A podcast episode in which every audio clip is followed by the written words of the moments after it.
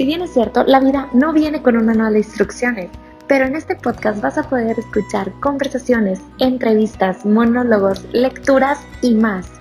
Soy Carla Selene, financiera con maestría en educación y me encanta compartir contigo todos estos aprendizajes. Disfrútalo.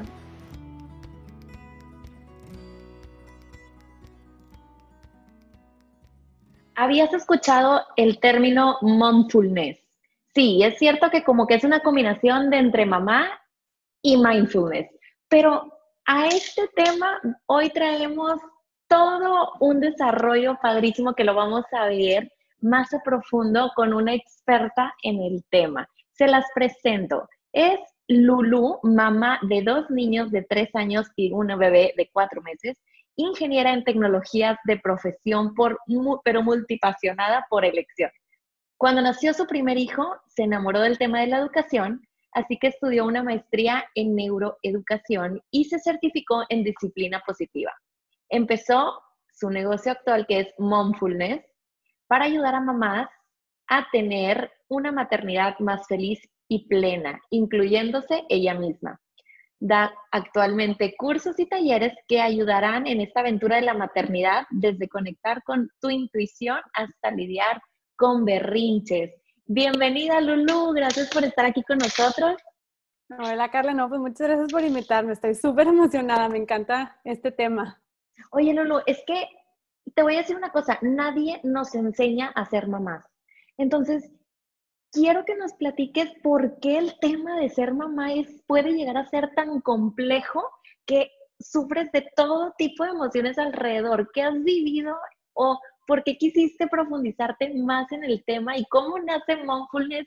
¿Cómo empieza Lulu en todo este tema? Te voy a estar aventando un bombardeo de preguntas, pero quiero que nos platiques de todo. No, me, sí, me encanta. Mira, la verdad es que yo, así como lo platicaste ahorita, cuando nació mi primer hijo, me topé con un libro que me recomendó, y siempre platico eso porque fue como que lo que me introdujo a esto. Me, me topé con un libro que me recomendó mi mejor amiga, que tiene que ver con el desarrollo del cerebro del niño y cómo el niño aprende y se escucha súper fumado, pero la realidad es que ya cuando te empiezas a adentrar en ese tema te das cuenta que es algo súper natural y algo que a lo mejor no sabes la teoría, pero cuando lo empiezas a ver te das cuenta que es súper normal. Entonces me empecé a introducir en todo eso, en cómo el niño aprende y cómo hay que hablarle, cómo hay que tratarlo y todo. Y me metí a la, a la, a la maestría de neuro, neuropsicología y ahí conocí, o sea, lo primero que conocí fue cómo funciona nuestro cerebro. Y y entonces como que me di cuenta que, bueno, estamos como medio conectados, totalmente, no medio conectados, totalmente conectados con nuestros hijos y el cómo estemos nosotros depende 100% cómo van a estar nuestros hijos. Entonces por eso es que primero me empecé a adentrar como en este tema para ayudar a mi hijo y a ver cómo iba a crecer y cómo le iba a ayudar y todo y me di cuenta que realmente hay un paso anterior y primero hay que empezar pues conmigo y con nosotras y por eso empezó Mindfulness. Y la verdad es que creo que hay muchas estrategias que al ayudar a nuestro hijo, por ejemplo, a lidiar con berrinches y todo eso, realmente también nos estamos ayudando a nosotros mismos, ¿verdad? Porque si el berrinche de tu hijo normalmente dura 30 minutos y puede ser que dure 10 minutos, pues nos estamos ayudando a tener como, como esa calma más rápido, regresar a esa calma. Pero pues todo empieza en nosotros, entonces por eso... Pero Lulu, y empezamos, y vamos a hablar del tema de que empezamos y empezamos cuando, en el embarazo o empezamos cuando nace el bebé o en el posparto o cuando ya estás en el día a día de, un toddler? Bueno, la verdad es que todo, todo esto, y, quiero tocar este tema porque fue lo que a mí me ayudó más cuando lo conocí, es, viene desde nuestro cerebro y viene desde por siempre, o sea, viene de cómo somos por humanos. Entonces, para no meterme muchísimo como que en ese tema que puede llegar a ser como muy revoltoso, lo que tenemos que entender es cómo nuestro cerebro funciona y reacciona. O sea, nuestro cerebro eh, lleva muchos años de haber existido, ¿verdad? Entonces, tenemos una partecita de nuestro cerebro que se llama este, la amígdala, que es la que se prende cuando nos estresamos. Y es la que te empieza a sentir todos los sentimientos que sentimos como en todo momento, pero que los sentimos como mamá, que te sientes culpable y te sientes estresada y sentiste que le hiciste mal y que este, ya empiezas a comparar a tus hijos y todo eso viene desde, desde nuestro cerebro y es normal, o sea, es normal que nuestro cerebro reaccione así, porque hace cuenta que vamos imaginándolo que tiene tres niveles nuestro cerebro. El nivel básico, que se le llama el reptiliano, es el que reacciona cuando nos sentimos amenazados o cuando sentimos miedo. Pero antes, cuando empezó a existir nuestro cerebrito hace millones y millones de años, pues estaba bien que se, que se estuviera alterando y se estuviera despertando tan rápido porque tenías en el Serengeti a un león persiguiéndote o ibas a pisar una víbora. Entonces, por eso nuestro cerebro está acostumbrado como a estar prendido o a estar bien o a estresarse, a, como ponerse alerta cuando sentimos un tipo de amenaza. Las amenazas que sentimos ahorita, por ejemplo, es, este, vamos para el trabajo, o no sé, este, nuestro hijo se pone súper histérico y no sabes cómo calmarlo, y entonces ya sientes una amenaza de parte de tu hijo, o sea, momentos así normales, yo los quiero relacionar como que hay momentos de mamá, ¿no? Entonces, por eso se prende y ya, o sea, estamos súper super alteradas y súper ansiosas y súper nerviosas y súper, este, pero una parte del cerebro, que es el, siguiente nivel, que es el que a mí se me hace súper interesante y que siento que ahí estamos la mayor parte del tiempo las mamás, es el cerebro social. Es el, hace cuenta el que se, o sea, eh, como el siguiente nivel, o sea, el siguiente nivel del cerebro. Y esto tiene que ver con todo de cómo nos sentimos con los demás. Y también se relaciona al, a, o sea, a la anterior cuando vivíamos en el Serengeti, porque si tú vivías en el Serengeti y estabas sola como mamá, no sobrevivía tu hijo. Si no tenías a tu gente cuidándote, tu hijo no sobrevivía. ¿Por qué? Porque pues antes no había fórmulas, ¿verdad? Entonces, si tú no podías dar pecho, ¿qué le dabas? Tenía que estar tu hermana, tu prima o alguien que, le, que pudiera responder, ¿no? Entonces, si sentías como que un rechazo, o sea, si, si te, si te quedabas sola de, como de tu comunidad, de, tu grupito, era una amenaza y tu cerebro se vuelve a prender. Entonces, cualquier señal que tú veías, híjole, me van a sacar el grupito, se, prende tu, tu, cerebro, ¿no? Entonces, así lo vivimos ahorita. Y yo siento que eso se relaciona mucho, por ejemplo, cuando empezamos a comparar a nuestros hijos y empezamos a sentir ese miedo de, híjole, el vecinito ya camina y el mío no. El vecinito se sentó, habla un chorro y el mío no. O la mamá de lado es súper buena mamá y no le grita a su hijo y yo sí le grito, entonces ya, nuestro cerebro se prende y todos esos sentimientos que sentimos de culpabilidad o de inseguridad o de lo estoy haciendo mal, o sea, todo eso se prende sin darnos cuenta. Pero me gusta saber esto porque luego a veces sentimos, cuando, cuando nos sentimos así como culpables y dices, otra vez ya caí en esta, como en esta emoción negativa y otra vez me estoy comparando, entonces ahora te sientes mal por sentirte mal, ¿no? Entonces, como que entender que todas estas emociones que sentimos van un poquito más allá de nosotros, es más normal de lo que creemos. Así como te sientes tú, se siente la al lado y se siente la vecina, aunque la vecina se ve que tiene todo bajo control. Ella también tiene su amígdala ahí este, prendiéndose a lo mejor por otras cosas, pero ahí está como como a la espera de ver cualquier amenaza que pueda poner este, en peligro a ti o a tu hijo, pero la realidad es que ahora ya no vivimos en el Serengeti, por eso es que tenemos que estar como un poquito atentos a, a esos momentos en los que reaccionamos y nos empezamos a sentir culpables y poder identificar por qué nos sentimos así y calmar nuestra amígdala. O sea, eso es lo padre, o sea, que si hay una solución, o sea, podemos calmar nuestra amígdala, podemos hablarnos con un poquito más de compasión, podemos ayudarnos para regresar como a ese momento de, calma y de sentirnos bien y, de calmar estos pensamientos, porque al fin y al cabo son pensamientos que nos están, o sea, somos nosotras mismas, ¿verdad? Las que nos echamos las culpas, las que nos exigimos, las que somos nosotras, nadie más. De hecho, si tú estás platicando con una amiga y empiezas a decir por lo que te sientes culpable, ¿qué es lo primero que te dice tu amiga? O sea. Ay, no, hombre. Claro, Sí, definitivamente. Pero no, entonces, ¿qué podemos, o sea, cómo le podemos hacer si es algo que viene del cerebro y que no lo podemos evitar? Porque entonces es normal que ocurra como por instinto, el puro instinto humano, pero ¿por qué no quiero generalizar o comparar, pero actúa diferente el hombre del de la mujer? Pues yo creo que depende de de la relación que tenemos con nuestros hijos. O sea, o, depende como de las este, responsabilidades que tenemos en nuestra familia. O sea, es nuestra responsabilidad casi siempre el de la mujer, o sea, dependiendo de cómo te lleves como que con tu matrimonio, ¿no? Pero casi siempre es la responsabilidad como mujer la educación de tu hijo, que tu hijo esté bien. O sea, normalmente el papá se va a trabajar y él está, este, pues, encargado de otras cosas y habrá otros momentos en, que también se le prenda la amígdala. A lo mejor si empieza a ver como amenazas de que no va a recibir algún dinero o ese tipo de cosas puede que le prenda la amígdala. Este, y nosotros somos las que nos quedamos con los hijos, digo, no quiero generalizar, pero casi siempre es como ese tipo de, este, de relación, ¿no? Nos quedamos con los hijos, entonces nosotros estamos enfrentando ese tipo de momentos en los que vemos que el hijo, por ejemplo, no está avanzando igual que el vecino, o somos las que lidiamos con los berrinches. Entonces, no es tanto que reaccionemos diferente, sino empezar, yo creo que eso es como que una de las clases que podemos empezar a ver, o sea, como que empezar a ver qué nos está aprendiendo esa amígdala, qué nos está alterando y qué historia nos estamos diciendo.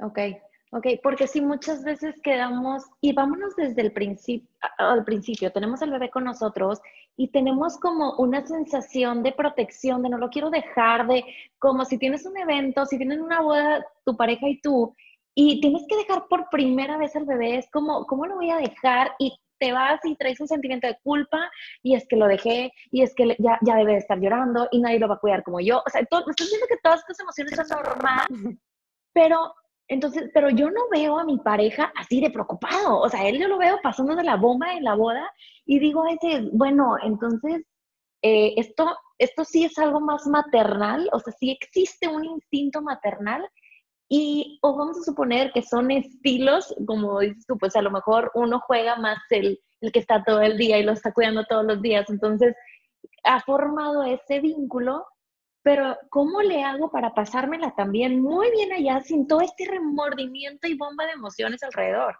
Y viendo a mi pareja como si nada. Yo creo que eso sí tiene que ver mucho también de personalidad, este, porque también estoy segura que hay mamás que se pueden ir y dejar a su hijo sin tanta preocupación.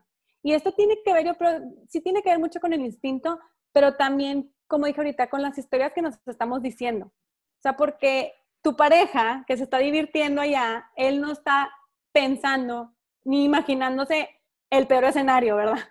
Ya dejé a mi hijo, no va a poder agarrar el biberón, no va a tomar nada, nada, nada. Y le empiezas a decir a tu esposo y tu esposo que dice, ya relájate, no le va a pasar nada porque en su mente no están todas estas como historias y pensamientos. al fin y al cabo está en nuestra mente, ¿verdad? Y tiene que ver también, por ejemplo, con experiencias que tengamos o con personalidad que tengamos. O sea, habrá mamás que son un poquito más aprensivas, a mamá, habrá mamás que son como más relajadas, que pueden dejar ahí a su hijo.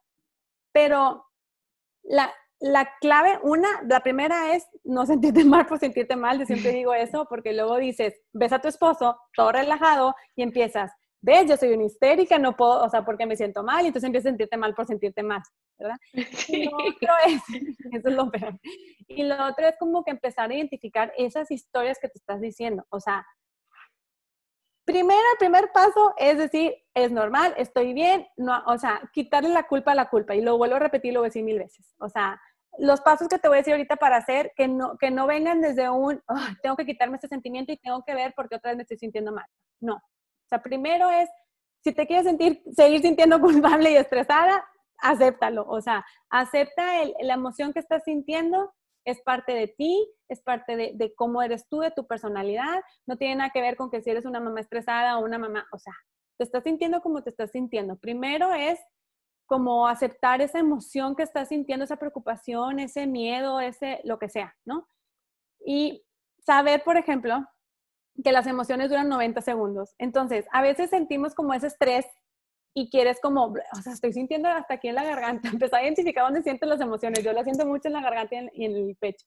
Pero empiezas a sentir esa preocupación, entonces quieres como bloquearlo y divertirte en la fiesta que estás, ¿no? Entonces, ese bloqueo hace que esa emoción siga ahí y no se vaya. Entonces, aceptar y entender que la emoción dura 90 segundos. Siéntelo, déjalo ir. Ya, sientes esa preocupación, lo que sea que tengas que sentir, siéntelo y déjala ir. Y ahora sí que ya la aceptaste y como que dejaste, ya lo único que queda en tu cabeza es todas las historias y la telaraña, como digo yo, que, te estás diciendo. Entonces, si realmente quieres como, este, no mejorar, sino como sentirte mejor o empezar a crear nuevos caminitos, porque bueno, ahí ya también nos metemos en un tema este, muy neuronal, pero los caminitos neuronales que tenemos en nuestro cerebro es dejo a mi hijo y o algo pasa y mi cerebro se va por ese caminito así de cajón, así, de que, híjole, ya, ya, ya, o sea, el miedo a lo mejor de que ya valió, ya pasó esto, lo que sea, ¿no? Entonces, entender que podemos empezar a crear otros nuevos caminitos. Entonces, por ejemplo, si estamos en la fiesta y si empezamos a sentir todo ese miedo, esa culpabilidad, ese todo, bueno, primer paso lo sentimos y no nos sentimos culpables por sentir. Y luego empezar a escuchar qué nos estamos diciendo. ¿Por qué te sientes culpable? Y hablarnos bonito. O sea, ¿qué le dirías a tu amiga? Que si ahorita te habla tu amiga y te dice, estoy súper, con mi celular, siéntate a tu amiga y te dice, estoy bien estresada porque dejé a mi hijo y lo dejé sola con mi mamá y toda la telaraña que te dijiste en la cabeza, ¿qué te diría tu amiga? Relájate, no le va a pasar nada. O sea, tu amiga, no tu esposo, porque dijimos que el esposo a lo mejor tiene otras, otras cosas. tu amiga, la que está en la misma, exactamente la misma situación, es mamá y tiene un hijo de la misma edad que tú.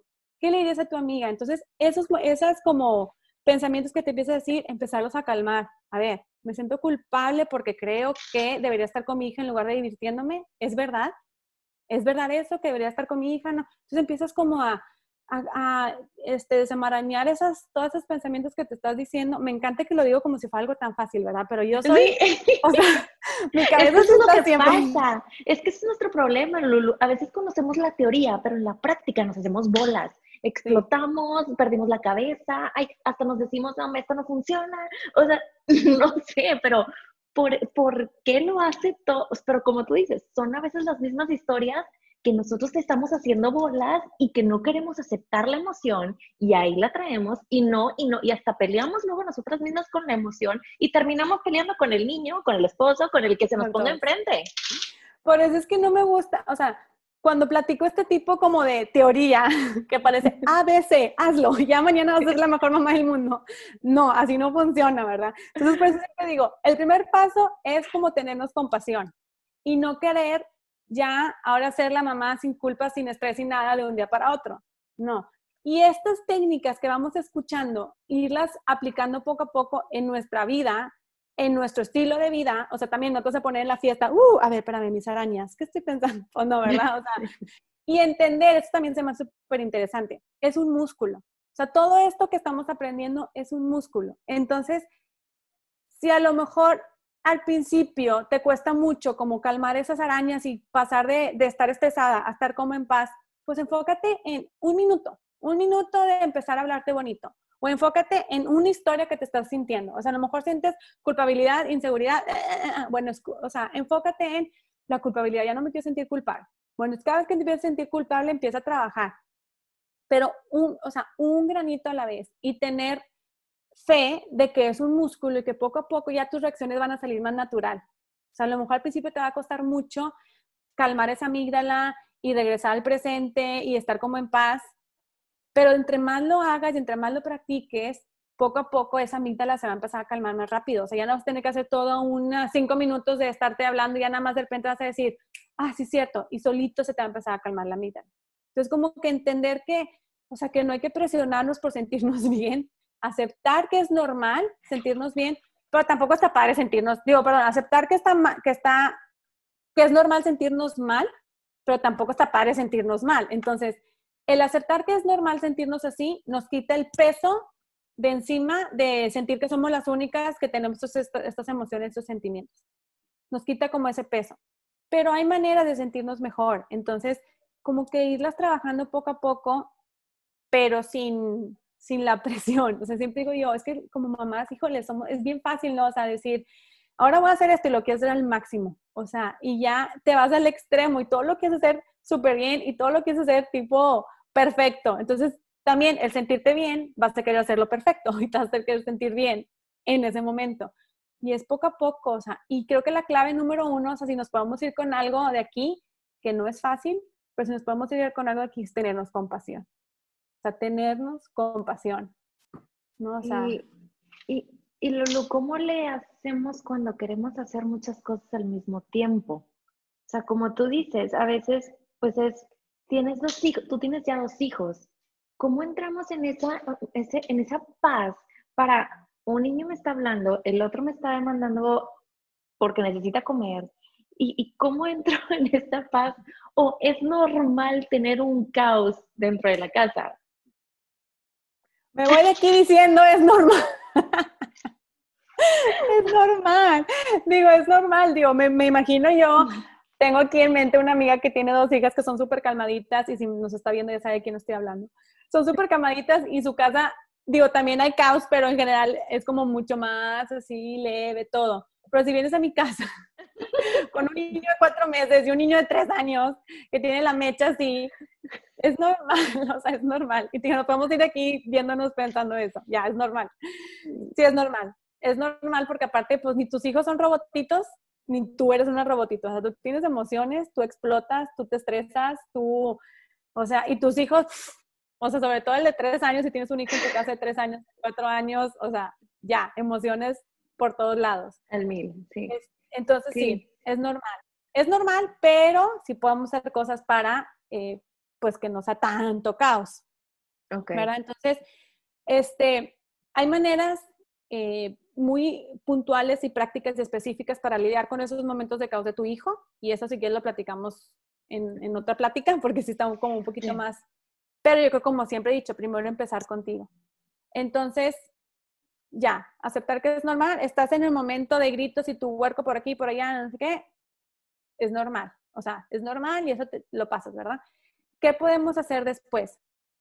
Una estrategia que a lo mejor se escucha como muy este, fumada o muy inalcanzable es el mindfulness, o sea, ¿y qué es mindfulness? Es estar presente, o sea, es estar en ese momento, porque generalmente cuando hay caos en tu, en tu casa y tú empiezas, ya sea a irte al futuro o a irte al pasado, y te explico cómo, ese caos se hace, o sea, es cuando explotas, es cuando, por ejemplo, voy a un ejemplo, ahorita me pasó, este, dejé a mi hijo, tengo un, este, mi hijo le contraté una maestrita y entonces voy y lo dejo, ¿no? Y súper bien, lo estaba dejando súper bien, pero ahorita lo dejé, y lo dejé, perdón, y empezó él así súper, este, histérico, que no se quería ir, no se quería ir, y al principio yo súper, pues, a ver, pues no quiere que lo deje, a lo mejor eh, se empezó a pensar qué le pasaba, ¿no? Pero no, para no hacer el cuento largo, yo estaba ahí súper paciente y estábamos conteniendo todo su berrinche, su estrés. Cuando yo empecé a pensar, ching, ¿qué horas son? Ya me tengo que ir, o sea, ¿por qué no deja? O sea, ya cuando empecé yo a estresarme, a querer hacer otras cosas, fue cuando ya no pude controlarme, ya no pude estar en mi momento zen y o sea, me empecé a desesperar, le empecé a gritar, me lo empecé a quitar y claro que algo que estaba haciendo muy contenido y muy así, se hizo a la potencia y lo dejé llorando y lo dejé en el berrinche y, y fue porque yo solita me empecé a salir de ese momento. Ahora, no es fácil, o sea, no me estoy sintiendo culpable y no me voy a sentir mal porque reaccioné así, es normal, o sea, es normal que, creo que nuestra frase de esta, de esta plática es normal. Es normal. Mamá en caos es normal. Este, entonces, no, no me quiero ir por ahí de cómo me sentí, pero a lo que voy es eso, o sea, si estamos en ese momento como de caos, nuestro primer instinto, acuérdense, nos prendió la amígdala, ya sea por lo que sea. Si estás en el súper y tu hijo está haciendo un merrinche, lo más seguro es que te prenda la amígdala porque te están viendo y qué van a pensar y cómo lo calmo. Entonces, o sea, es normal que se nos prenda la amígdala, pero es como volver a ese momento, o sea, ese momento presente, a estar como, este, me gusta decirle zen, pero como estar tranquilas, presente en el momento, sintiendo tu cuerpo. Entonces, eso es como la, eh, el mejor escenario, ¿no? Poder estar en un momento de caos y de repente sentir tu momento zen y ese mindfulness. Pero la realidad es que si estás en un momento de caos, regresar a eso, a ese tienes que tener tu músculo ya súper bien este, fuerte y manejado. Entonces, mejor, o sea, trabajarlo en momentos en los que no estamos en ese momento de caos. Entonces, poco a poco ir este, practicando ese como, ese regresar a ti, ¿no? O sea, empezar a sentir tu respiración, empezar a sentir tu cuerpo. Entonces, a lo mejor hacerlo todas las mañanas cuando tomas tu café o cuando estás en algún momento, o sea, empezar a practicar el mindfulness, porque repito, mindfulness es estar presente. ¿Y qué es estar presente? Sentir tu respiración, sentir tu cuerpo, sentir este, si tienes calor, frío, o sea, así de fácil es el mindfulness. Entonces, regresar, estar en el presente. Entonces, practicar cuando estamos en momentos tranquilos, para cuando estemos en el caos, podamos aspirar a llegar a ese momento como de, de paz, ¿no? Digo, habrá, habrá caos que de plano no, no puedes y explotaste y bueno, ya, ni modo, next, no te sientes mal por explotar. Pero la idea es poder como que, ah, o sea, estar tipo, ver las cosas en perspectiva, calmar esa amígdala, porque la que te hace explotar y, te hace crearte todas esas novelas de lo que sea, es tu amígdala, acuérdate. Entonces, si estás en ese momento de explote y tu hijo acá y tú el otro acá y está gritando, no lo puedes calmar, ya, tu mente se empezó a ir, tu amígdala se prendió, entonces, ¿qué tenemos que hacer? Calmarla. Calmarla, respirar nosotros y ahora sí, utilizar las estrategias que podemos ver en otra parte, pero una de esas es calmar a tu hijo, pero no calmarlo de, de ya no llores, sino que se calme con tu calma. Sí, o sea, si tu hijo está en berrinche y está así como que explotó, si tú explotas, los dos hacen así una explosión gigantón. Entonces, si él está en explosión, en caos, y tú estás en paz, como que poco a poco traerlo a tu paz. Sí, pero no va a ser como, ya mi amor, deja de llorar, mira, no sé qué. No, ahí no estás en paz, ¿verdad? O sea, a lo mejor darle un abrazo, calmado, decirle, ay, sí, estás enojado, o sea, pero, pero con esa como paz en la que estás tú. Entonces, igual, otra vez, no te imagines que ya el siguiente berrinche vas a estar tú en paz y ya todo se va a resolver, no. Pero poco a poco ir conociendo estas estrategias como de calma y de mindfulness y de bajar esa amígdala y todo, para que poco a poco cada vez se nos haga más fácil bajar esa amígdala cuando estemos en un momento de caos. Sí, y yo creo que otro video sí nos lo tenemos que aventar de puras técnicas y tips y consejos, porque de verdad que son, son llaves de oro en la maternidad. O sea, hay una de las, otra de las técnicas que me encanta compartir es la del disco rayado. Funciona perfecto para los niños toddlers de 2, 3, 4 años. Y es cuando el niño aferrado que quiere algo y pues no lo va a tener, es solamente está repitiendo como disco rayado, yo sé, yo sé que quieres ese juguete, yo sé, y ya, obviamente la primera vez se lo explicas, no lo podemos tener porque primero esto y luego esto, pero no le vas a repetir todo el tiempo lo mismo en todo el berrinche, simplemente repites yo sé, yo sé, y es estar en disco rayado, o sea, y esas son pequeñas técnicas que te ayudan a estar, como tú dices, en tu presente, en tu mindfulness, pero irtelo trayendo poco a poco, ir conectando con él. Entonces, no, y ahora, ok, en el tema de la mamá, ¿qué consejo le puede, qué consejos o sea, quieres cerrar eh, para que, que toda mamá debe de saber? La verdad, Lulu, hace poquito me tocó escuchar una, más de una mamá diciendo que, híjole, que, que el tema de la maternidad sentía que no era lo de ella ¿Crees tú que realmente hay personas para las que no nacieron ser mamá? ¿O crees tú que es algo que se tiene que ir trabajando día con día, puesto que no se nace siendo mamá? Exacto, hasta se me puso la piel chinita porque si pensaras en alguien que no se sentía capaz de ser mamá, o sea, hello, yo, o sea, yo la verdad es que nunca creí, yo no, no era los que me iba a casar, no era los que iba a tener hijos, porque yo no tengo ese instinto. Y la verdad es que puede ser que parte de todo lo que he leído es para sentirme segura de ese instinto, ¿verdad? O sea, entonces eso que sentimos es este normal. o sea, yo creo que más bien esa presión y eso que creemos de que no tenemos el instinto tiene que ver totalmente con la presión social. O sea, con lo que esperan de una mamá, que si realmente lo pones en una lista, a veces hasta me da coraje leerla, porque es casi inalcanzable. O sea, lo que esperan de una mamá, lo que espera, o sea, lo que la sociedad, lo que las mismas mamás esperamos de otras mamás a veces, o lo que la, la sociedad nos presiona, lo que vemos en la tele, lo que de una mamá perfecta es casi inalcanzable, ¿verdad? Y ni siquiera me voy a meter en las mamás que trabajan, en o sea, no, no, no. Y ya desde que estamos embarazadas empieza esa presión. ¿Va a ser, va a ser parto natural o va a ser cesárea? Y luego nace, ¿le vas a dar pecho o le vas a dar fórmula? Y si no le puedes dar pecho, todas las historias, todas las narrativas que te dices de que eres mala madre.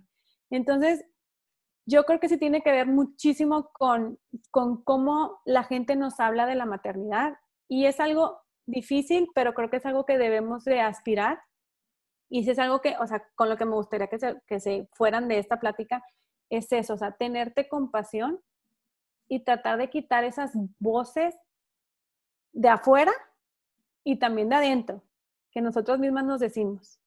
Entonces, no es que no tengamos instinto de mamá, más bien es que hay demasiada información afuera que nos están diciendo cómo hacer las cosas y no te puedes escuchar tú misma, de cuál es tu decisión de cuál es tu intuición.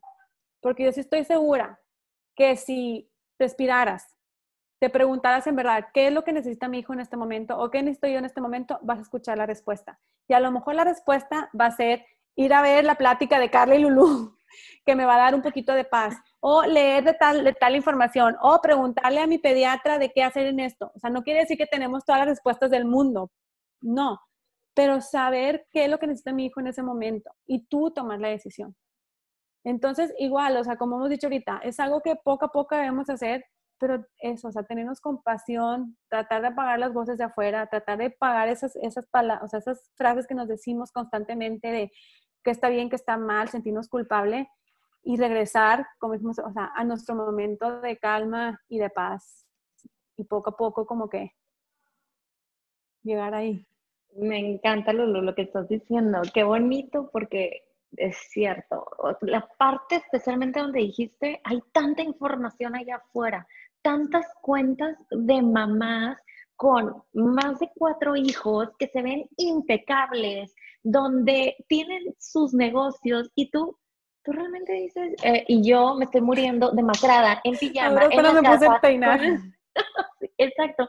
Entonces, pero no, no se trata de ver quién tiene más, de ver quién hace más, de ver quién consigue más, sino es yo, yo qué necesito para mí, para mi bienestar, para el de mi hijo, y qué me va a hacer entrar en paz. O sea, y compartir, yo creo que estas herramientas con más mujeres para invitarlas a sentirse plenas con ellas mismas y en paz con ellas mismas, porque nunca sabes si la mía que está al lado, que posiblemente se ve todo perfecto, está, no, no tiene esa paz por cumplir un checklist diario.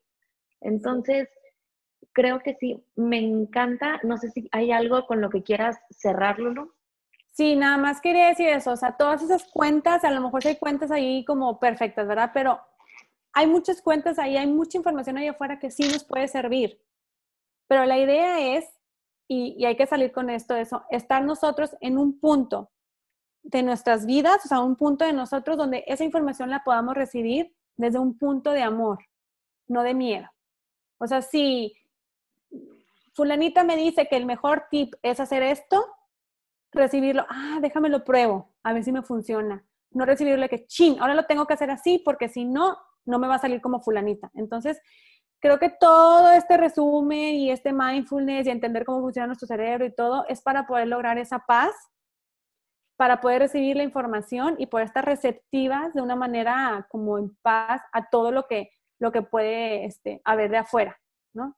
Entonces, digo, a mí este tema me encanta y, y pues, o sea, si quieren seguir platicando este tema, yo puedo seguir. Es lo que te iba a decir. ¿Quieres compartir algunas redes sociales, algunos libros, algún contenido que donde puedan leer más sobre ti? Sí, bueno, tengo una cuenta en Instagram que se llama momfulness.mx. Ahí yo comparto este, toda esta información. Lo trato de hacer de una manera pues puntual y bonita porque estamos en un cuadrito chiquito de una foto y poquito texto, pero este, tengo un correo, o sea, un newsletter que yo les mando todos los lunes donde platico ahora sí súper a gusto y con este, técnicas y tips y todo. Si se quieren inscribir, este, nada más manden un correo a lulugomez.monfunes.mx o mándenme un DM ahí en Instagram y yo las agrego. Y pues para platicarles, sí, de porque vienen ahorita, ya traigo aquí mucha, mucho material que ya quiero como hacerlo práctico sobre, o sea, de talleres y cursos para conectar contigo, para poder manejar berrinches, para poder este, traer como un poquito más de paz a este mundo de la maternidad. Perfecto, yo creo que son herramientas muy útiles que nunca están de más para cualquier mamá. Muchísimas gracias, Lulu, por haber estado aquí con nosotros en este espacio. Cualquier cosita, vamos a poner ahí tus redes sociales para que lo puedan seguir y sí les recomiendo mucho el newsletter. Yo estoy ahí con Lulu también leyendo todo lo que escribe y sí te, da mucha paz. Entonces, a todas las que nos están escuchando, de verdad, busquemos alguna fuente que nos traiga paz a nosotras mismas y a nuestros hijos. Muchísimas gracias, Lulu. No, a ti, Carla, que estés bien. Bye. Hasta luego.